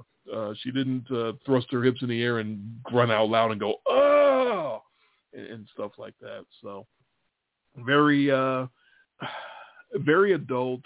Um, the the the sexuality was more humorous as far as that goes, but yeah, that was sort of the vibe of the whole trip of the whole uh, Virgin Voyages. Is it's it's all adults and it's not you know sex at every corner. There's not Sure. people, you know, screwing on the on the stairwells or anything like that. But um, it's it's very encouraging to be loose and free and, and liberating and uh, and and feel free to do what you want to do and feel free to be you. Is is, you know that type of, of energy, that type of vibe. Um, so we went to uh, we the first night we board and we went to a uh, pajama party at the that that was scheduled to take place at the end of the night. So that probably would have led to some craziness, um, except it's rained really heavily, right?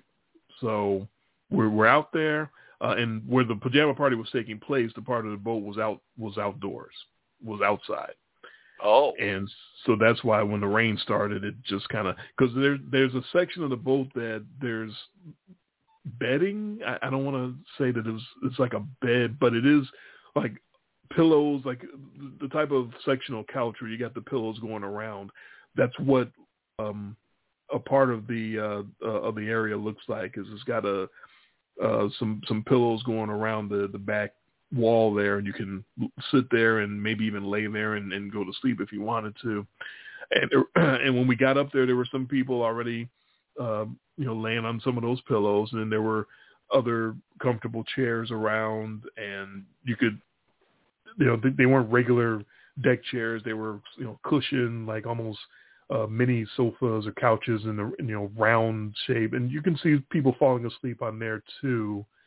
So I think it would have been a, a, an interesting pajama party if the conditions would have allowed it. But um, we got up there maybe you know 15 minutes in, it started raining like a little, and then it started raining like a lot, like it just opened up. Um, and but even that, before it opened up, we were sitting out there drinking our soft drinks, and one uh, a woman who works for the uh, uh, for the ship came over, and you know, decent looking woman, and she says, "Hey, you guys are hanging up, hanging around out here because it started raining a little bit at that point, but it wasn't enough to make us get up and leave." And we say, "Yep, so far hanging in." And the woman goes, "Okay, good for you. Uh, can I buy you a drink or something?" And it's like, um, so that was that first sort of moment where you, because I've, you know, you've had a lot of people come up to you on a uh, on a trip or on a cruise or whatever that work for the the building or the uh, or the cruise line and say, "Hey, good to see you. Good to you know. I hope you're having a good time." Stuff like that. Never had anyone offer you to buy us a drink before, and then so you know, my wife and I are kind of looking at each other like, "Um, is this normal or?" we weren't quite sure how to take that because it was one of those situations where it, it wasn't, you know, hey, let me. It wasn't a buddy buddy. It was sort of like, can I buy you a drink? And you know, with the eyebrow raised a little bit. So I, I don't want to say that that was something where we got you know accosted, but it might have been. I don't know, but we turned it down anyway. Um, but yeah, it was uh, sort of that vibe. And then when we did finally move on to uh, to the bar, um, because you know just to get out of the rain. Uh, we're sitting there, we're watching all these people, you know, go by and, and just, you know, still dancing, you know, trying to find a, a dry spot uh, to, to dance and keep the party going. They didn't cancel the um, pajama party because of the rain. They just, you know, kept it going. It's just everybody was sort of gathered in this one part of the bar that happened to be uh, in a dry area. And then some woman is sitting next to me uh, on the bar stool just turns around and and she has this glow stick and uh I, I don't know how drunk she was but she kind of slow motion slapped my arm with the glow stick and smiled at me and I'm like um okay. I, I didn't know how to respond to that so I just kind of go where'd you get that from? And she was so drunk it took her about 20 seconds to gather an answer and finally she stammered out someone just gave it to me. And I said, okay. And I turned right back around and then went back to drinking uh, my, my soft drink. Uh, so yeah, it was that kind of atmosphere. It, it was wasn't that it was sex, sex, sex everywhere. It was that it was a lot of open uh, conversation. It was a lot of. I've never spoken to more strangers uh, than I have on this trip because it was that kind of atmosphere. It was that everyone felt free to uh, enjoy themselves, and everyone felt free to start conversations with people they never met in their lives and just talk about the ship and talk about how much fun they're having and, and this, that, and the other. And that and that was cool. I mean, I'm you know an introvert, so I wasn't completely comfortable with a lot of people talking to me, and especially in uh, in this show that we went to that I'm going to describe.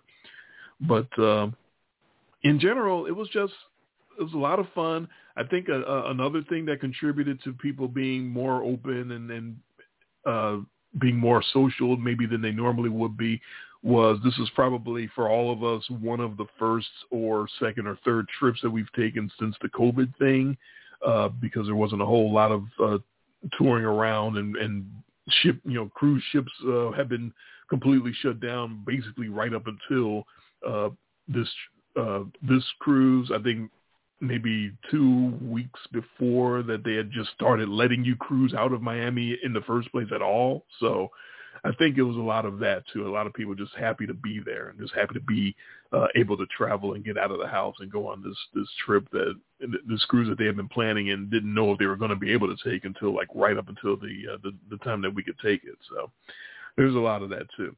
So there was a show we decided to go to. It was called Never Sleep Alone. They uh, when you go on the the Virgin Voyages app, which is a, a really shitty app. That was probably the worst part of the cruise that the app just completely sucked. But one of the times it worked, I was reading about the show before we went there, and it was basically saying that it was um, it was definitely sexually charged, and it was definitely going to be an experience you'll never forget. One of those things, and uh, and it was definitely vague on details, so you kind of had to go in, you know, with your eyes closed on purpose, unless you knew about it. Apparently, this is something that's been performed on uh, you know off Broadway in New York for for a while by this lady. Uh, so we went. Had you ever heard of that? Something called um, Never Sleep Alone. No.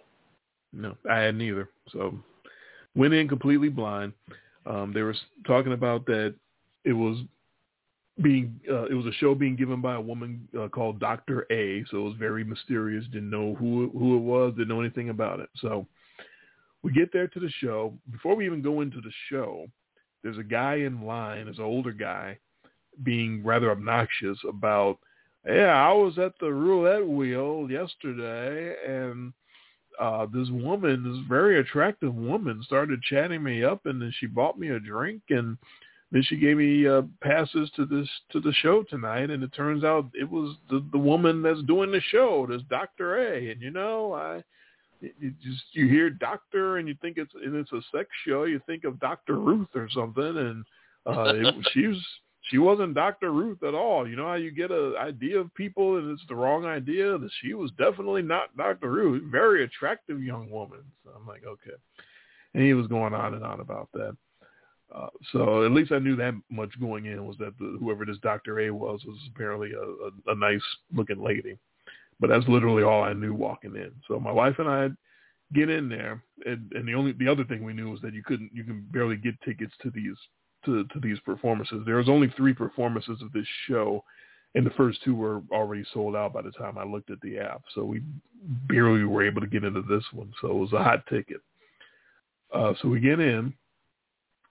A woman leads us to our seat and then uh, says, and is a very attractive woman, um, just you know, knockout type woman uh, in a in a in a lab coat in a you know, medical coat, and she goes, "I'm one of the nurses for for Doctor A, and she wants us to give everybody a uh, God, how does she phrase it? Um, like it, it was a, it was a sexual quiz, but it was she phrased it different, like an erotic quiz or some phrase that she used where my wife and I both said, "What? What? What are we doing here?" Um, so basically, she did um, uh, some word association with both of us, and most of the words were really normal, but the, there's a couple of them thrown in, like you know, hot tub and, and whip and things of that nature. Is like okay, and so then she claims based on our oh, and she asked us what was our um adventure level that night. What was our, uh, you know, on a scale of one to ten, how adventurous were we feeling? Um, I think my wife said like four, and I said three. And the reason they were asking that was because some people were going to be put or uh, be seated real close to the stage, and they were going to be the ones that uh, this doctor was apparently going to call on for some, you know, on stage uh, experiences or, or contests or stuff like that. And my wife and I were not trying to get involved in any of that. Um, but then she asked us the, the well, we did do the quiz, and she asked us the word association, and then she uh, claims to be looking at based on our answers. I really don't believe this was based on our answer, but she decides to give us different colored uh, masks, like masquerade masks, and she had black mask and red mask and white masks in her possession. She gave my wife a uh, white one, and she gave me a red one, and then she gave us each a condom, and we're like, what in the world? Um, and she said, just keep a hold of the masks and we'll, they'll, they'll be used later in the show. And, and thank you for, for participating. And so we're sitting there, you know, with the with our masks and our condoms, and we're looking around and going, "What have we gotten ourselves into? What is about to happen at this show?" So then the show starts, and this Dr. A comes out, and she basically gives this story of, of herself, which is basically she claims that she was, um, I guess, unfuckable and was undesirable and she at one point she had a slideshow for the for the show and she put up a slide of herself at one point looking pretty uh pathetic when she was younger in college. Um but then she talks about she you know got over it and got better and went to you know start working out and went to school and got her degree. And you know now she's a doctor and she helps out all these people. And then she threw out a number uh, of, people that she's slept with, and it wasn't the twenty thousand of Wilt Chamberlain, but it was it was in the thousands. It was like three thousand something, I think. And it's like, whoa, wait a minute. And it's not an old looking woman at all. She looked like she was my age. Um, talking about she slept with three guys, and I'm like, what? Uh, so basically, her deal was she's trying to get everybody to be more open and you know forget about your uh, preconceived notions of sexuality and just be completely open to any possible experience. And at one point she goes, guys, are you open to maybe sleeping with one of these women in here tonight? Yeah. Are you open to sleeping with one of these men in here tonight?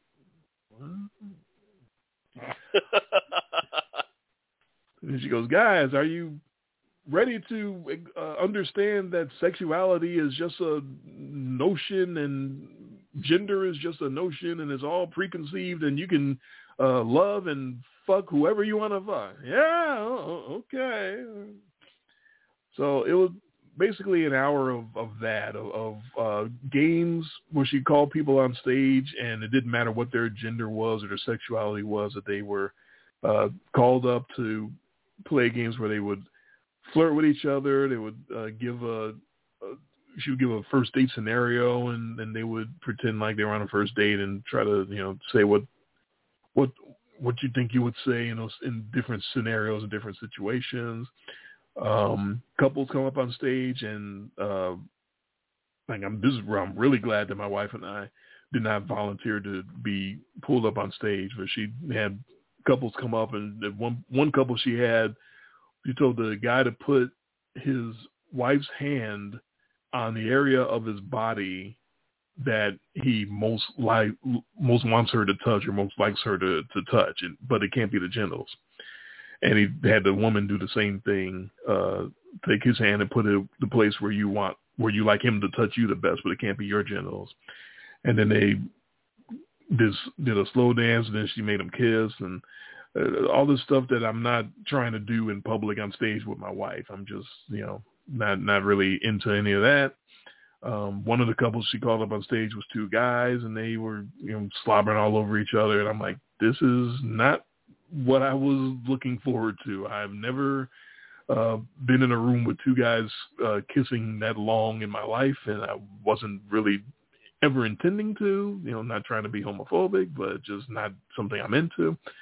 Um, and then like the coup de grace was she called uh, a couple on stage uh, for the end of the show, and she's uh, her her final big point was you got to be you know great at, at oral, get, uh, get oral or get gone or something like that. So she gets them both on. Uh, she gets a couple. She puts them both on opposite chairs. She puts a big watermelon, big sliced watermelon in the woman's lap, and gives the guy a napkin and says, "You're going to eat that until I tell you to stop." And he he ate it and got all messy and whatnot, and crowds going crazy and whatnot. And then he goes, and then she goes, "Now it's your turn." And the guy sits down and she gives him a banana. And you can guess what the woman did uh, with the banana. And uh, I'll, I'll say this: damn, she was good with that banana. Like I was sitting there like, wow, she's really good with that banana. Um, so he, he's a he's a lucky duck, whoever he was. Uh, so there, it was that type of show, and I think that for a couple of reasons that that show encapsulated the cruise. Uh, for reason number one is the the sexual tension, the sexuality, the the whole vibe of uh, we're all fuckable is basically what her sort of mantra was, um, and never sleep alone is basically the point is don't you don't have to sleep alone tonight unless you want to. You can sleep with whoever you came with, or you can sleep with somebody you just met here. Um, there was another game that she played where the, the point of the mask was she, at one point she got up and said, everyone stand up and find somebody that you did not come with who has the same color mask as you. And you're going to walk up to them and you're going to have a conversation where you both ask each other the following question. And I think the one where we had to, where you had to find someone with the same color mask, the question was, talk about your very earliest sexual experience or sexual thought. And I did not intend to go to this cruise talking about uh, my dad's Playboy magazines with anybody, especially a dude, but that's pretty much what wound up happening. And the dude was like, oh, my first experience was my grandfather's Playboys, and he gave them to me. And I'm like, okay, that's nice. Um, so, yeah, it was, and, and it got weirder because the next uh, exercise was to find somebody that you did not come with that has the opposite that has an opposite colored mask as, as you and talk to them and the question for them and they have to ask, ask it to you is what do you want to do more in bed with your partner or something like that and i'm like so i turn there's another guy with a different color mask and now i'm talking to a, a different guy about what I want to do more in bed. And I'm like, I, I don't know. I guess more cuddling. I, I I had no idea what uh, what to talk about. And the guy's like, I like cuddling too. Like, oh. oh. so it was it was it was a definitely a, a, an interesting uh, evening uh, at that show. Uh, so one one way that it really fits on Virgin Voyages is is all the sexuality and all the uh, the sort of uh, feeling of you can do anything, you can be anything, you can have whatever kind of night you want to have, you know, whatever you want to do. The second way it encapsulated the cruise to me was it was fake. Here's why it was fake. I go to the website of this woman, this Dr. A, whatever. One of the first things you see on the website is an asterisk uh, next to her name. And you go down to the asterisk, and the asterisk lets you know Dr. A is not an actual doctor. So I'm like, okay, what else did she make up? What you know, how much of this was was real? Did she really sleep with three thousand people? She told a story at one point. She talked about uh, a couple that was right there at the front of the stage, so they had to have said that we're feeling adventurous tonight. Um, and it, and ironically, it wound up being uh, that guy was the guy that I talked to about the Playboy magazines thing. But early in the show, she pointed to a couple, a, a black couple, and she said, I, I, I forgot. I'm terrible with names, but I'm so glad to see you guys out here tonight. I met them earlier. They were so wonderful. I was really vibing with them, and we went off uh, to somewhere, and they gave me three orgasms orally. They were so awesome. I completely thought that was that she was actually telling it because they weren't, uh, you know, saying "oh no" or they didn't have a reaction like "oh my god, I can't believe you said that."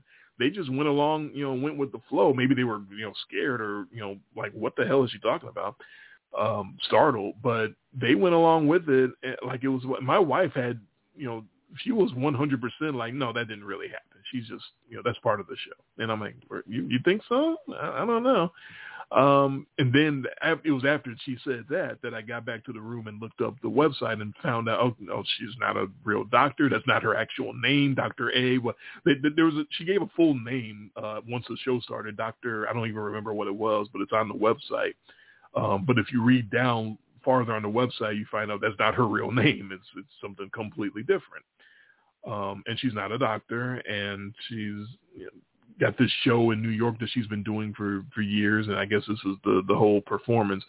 But yeah, it was it was a performance. It was basically uh, you know she made up a bunch of stuff and she made up a backstory and she uh now she's got this show and she gets to go around and do this this show and, and act like she's this Pied Piper of sexuality, and she'll fuck men and she'll fuck women, and here's a condom, and you can fuck whoever you want, and you can do this and do that. Um, so that was kind of the feeling about the whole cruise about Virgin Voyages was that they uh, put out this vibe of of you can do anything you want, you can fuck anything you want. Uh, they didn't use those words, but they just gave that sort of vibe. But it was kind of all fake because it, it it didn't seem like that was happening. That's it, it, I didn't see anything uh, as far as wildness or or you know lascivity. The wildest thing I saw was the two guys on stage kissing. You know, that I didn't really see uh, anybody doing anything you know really crazy. But again, we didn't go to any of the parties. We didn't go to any of the clubs. And the Scarlet Night thing, which is what we were both really laughing about, you and me, before the uh, the cruise happened, thinking, "Oh my God, what's what the hell's going to happen to the Scarlet Night? It's going to be, you know, an orgy, basically." Uh, that guy first of all, that was tame. The part that we saw was, you know, basically um, dancers would come through every now and then, like every five or ten minutes, and do performances where we were sitting, um, just random dancers, uh, you know, in, in various stages of undress, but they weren't, you know, making out with each other. They weren't completely naked. They were, you know, clothed, but um, that that doctor uh, woman, by the way, um, ended her show by stripping off her doctor's outfit, and she was uh, wearing nothing but a camisole, so she wanted to be naked. And that should have been my first clue that she wasn't a real doctor. It was like, I don't think there's any doctors that have full ass tattoos like that. I don't really think. Um, Wait a minute. Well, was she Doctor AMD? She she did not have the, the MD on the end. She was just oh, Doctor okay. Okay, Uh, okay. Just wanted to make sure because that would have been a dead giveaway. but she was just as fake as my Doctor MD, that's for sure. Um, but yeah, so Scarlet Night was just uh, you could sit on many on any different number of parts of the of the ship, and there were all these performances going on the whole time. But it was basically like you know almost Cirque du Soleil like, or uh, you know just Vegas on a boat, just dancers running around and, and putting on shows, and and then the big uh, what I was reading on the websites uh, about the, uh, I think this is the the second uh, Virgin Voyages cruise ever. The first one was called the Mermaiden cruise, and it happened a couple of weeks ago. So I was reading some reviews about that, and I guess according to some of those reviews, the after shows of Scarlet Night on the um, on the swim deck was when things sort of got really crazy. Like people were jumping in the pools with full clothes on and and and doing whatever in the pools and stuff. Um, and that didn't happen because there was no pool party uh, at the end of Scarlet Night. My wife and I went to the pool and sat there for about 15 minutes and watched, you know, a whole bunch of other people walk back and forth through the pool area, you know, looking for craziness and craziness, craziness never happened um, I can only speculate, but I think that was weather related too. It was very, very windy out there. It, it it wasn't raining when we were out there, but I could see the conditions that maybe rain was in the maybe in the forecast or in the area or something. The uh, the pool had a net on it, so nobody could go in. So there was no plans for any craziness. Uh, they they were trying to be responsible and not have anything happen. Um, so there was no pool party at the end of Scarlet Night. There was uh, they did funnel people to the to the clubs again uh, at the end of Scarlet Night, but we weren't going into we weren't going into clubs anyway, and especially not now that there was no pool party. All those people were going into the clubs, and the clubs are, are tiny, and we weren't going to be uh, in there with those you know that many people. That's not that's not our scene anyway. Uh, so that was Scarlet Night, pretty much a, a dud, and and I think a lot of people had some uh, expectations just because the number of people that were walking through the pool area looking, you know, I think they were looking for some action too. And, you know, maybe not the same kind of action me and my wife were looking for, maybe some, you know, a little more adult action.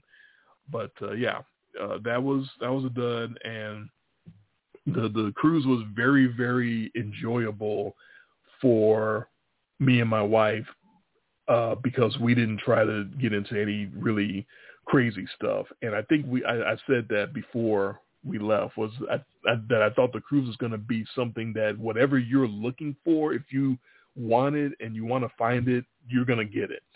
So my wife and I weren't looking for craziness. We weren't looking for swinger stuff. We were looking for great food, uh, you know, great atmosphere, um, and a great time, and that was about it. And that's what we got. And we enjoyed it very much. We definitely enjoyed the adults only aspect of it. No kids running around at any point. Um, and I'm and but I I really do think the people that were looking for you know swingers and other people I think those people probably found each other. It's just that it wasn't you know fifty percent of the boat like we were kind of psyching ourselves right. out and thinking it wasn't it, it wasn't in your face. Right. It was probably like one or two percent of the people uh, that wanted that found each other, and the rest of us just enjoyed it on our terms. And so yeah, it was very very enjoyable. Well, that's good. That's good. You know, I've, obviously I've never been on a cruise, so just sort of living vicariously through you right now. Well, it, the differences between this and Carnival is um, blow it blows Carnival out of the water quality wise, and it should because it's a brand new boat, right? So, right. clean cleanliness you can't top it because it's brand new. Uh, the modern uh, touches and amenities were very different and very interesting you had a every every room had a tablet. Every stateroom had a had a uh, like a iPad uh, tablet to control your lights, to control the television. You could order room service through it. You could order uh, stuff for the room towels and, and whatnot. Ice. You can do a whole bunch of things through the tablet. You could uh, dial up a, a movie on your TV. Uh, all everything was done through this tablet. That was very cool. That was interesting. Uh, even the blinds, you you uh, open and close your blinds to the to the balcony using the tablet, which was uh, interesting. Um, they even had mood lighting settings, like you could push the, the you know sort of bounce, you could bounce, bounce, and music would actually start, and lights would turn all red and stuff. So it, it was funny. Um, so it's it's very very modern. Um, like I said, the worst part of it was the app because the app completely sucked, and the app sucking is bad enough, but you have to use the app in order to do a whole lot of things. So you didn't have a choice but to keep going back to the app. For instance, uh, there's no open dining on this boat. Uh, when if you ever do take a cruise, you'll usually wind up uh, having to sit in in an open air. If you remember the Love Boat, you got to go to you know a big dining room and everybody's sitting around and you uh, you're all eating you know in the same big ass room. Uh, that's not uh, Virgin Voyages at all. You have separate uh, specialties like restaurants, like you're going from this restaurant to that restaurant to that restaurant, but you you can't just walk up and, and hope that they have a spot. You have to reserve it on the app first, and you can't uh, repeat the restaurant. You uh, you can only go to one per night, which is I actually kind of like that because it made you have variety whether you wanted to or not. Um, but you have to do all these reservations through the app once you get on the boat. And there's kind of no way to know that you have to do all those things because they don't announce it. They don't tell you. Oh, no uh, instructions, huh? No, they're kind of being. Uh, that's probably the second thing that I hated the the most about it. And hate is a strong word, but the the two negatives uh, were the app and the lack of announcements because they were trying to be so cool and so hip, and they actually said uh, at the beginning before we ever took off that you're going to notice a lot, uh, you know, a lack of announcements on this cruise because we're trying to be uh, less intrusive. We're trying to be, you know, more, um, more. We're, we're letting you have your your fun and letting you do what you want to do. But there's a lot of things that you need to announce to people because they didn't know. Um, disembarkation, getting off the boat on the last day you had to go on the app to reserve a time for that. Nobody knew that. They didn't tell us that. I didn't. I knew that because I was bouncing around the app and just happened to discover it.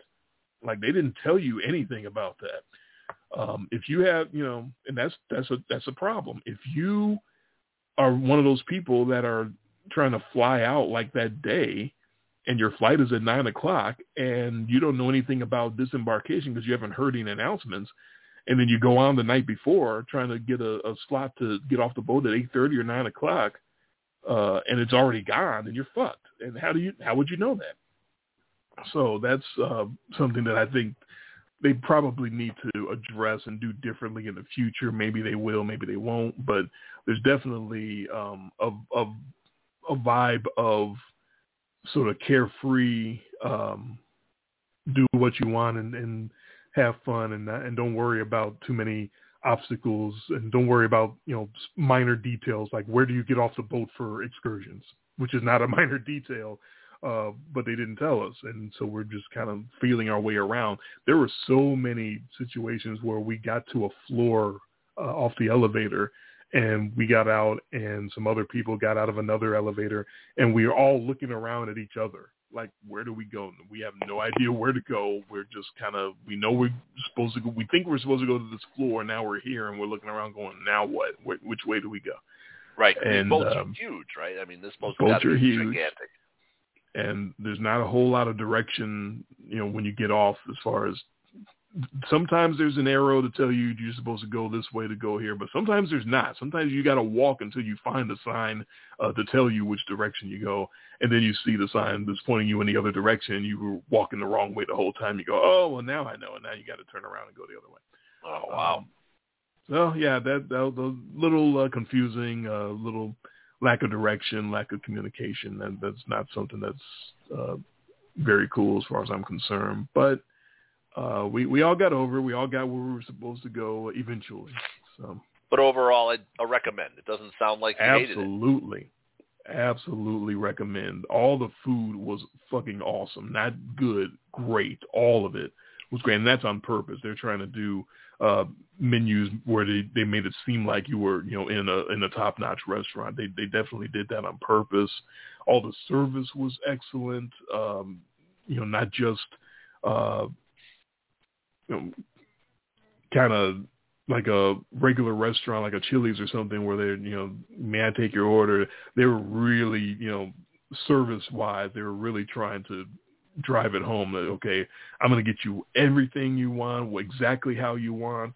Uh, if you want it with no eyes, I'm to do it like that. If you want it, you know, if you want to cook this way or that way, if, you the, the the service was I, I can't recommend it enough or, or talk about the service enough. It was just as, as good as it could possibly get. The rooms were uh, clean and perfectly done every day when they when they did go in and clean them up. Um, yeah, uh, fresh water uh, every day. Um, cooler was supposed to be stocked with stuff every day. From what I was reading on the website, our cooler was not stocked. Um, apparently there was uh, there's something about the uh, COVID that made it where they couldn't stock your rooms uh, every day as far as the uh, the coolers go. I don't know why, but that's what the website said. And then finally, the little gift box that we were talking about uh, that my wife saw on the websites that you're supposed to have in every room. That was not a thing either. That was not in any of the rooms. I don't know if that was COVID related either, uh, but I do know on the first trip, on the first cruise, there were gift boxes with, with, with vibrating toys and, and cock rings and things of that nature in there, and uh, not not on this trip. So uh, my wife, well, you missed out. oh. Uh, but yeah, uh, definitely high recommend for uh, for Virgin Voyages. Uh, can't wait to do it again. Just Well, the good. atmosphere and and you know, the, like I said, the service, the food. But I, I really did grow to like that atmosphere of not sex everywhere, not sex in it, but of of being yourself, just enjoying yourself, and and you know, not having to worry. Uh, uh, I'm I'm a guy that worries a lot about self-image. I've always had that issue, and I really felt a lot freer, um, a lot you know, because there were so many people on this trip on this boat that looked a lot like me. Uh, you know, there's a lot of bigger people, there's a lot of uh, a lot of different races. There's a lot of British accents. There's a lot of people from uh, not from America on this trip, um, but there were a lot of people that were from America, and there are a lot of uh, bigger people as well. Um, and everyone seemed to be doing their own thing and having a great time. Nobody was in a bad mood. Um, we got to the private uh, beach club in uh, in the Bahamas, and uh, the pool was full of people. But my wife and I didn't get in. We just sat there and people watched, and that was fine. You know, we we didn't feel uh, conspicuous. There were other people that were just you know sitting there uh, watching other people, and yeah, everything was a, a really cool vibe, a really good atmosphere for the extroverts, for the people that wanted to be you know extra and over the top. It was perfect for them.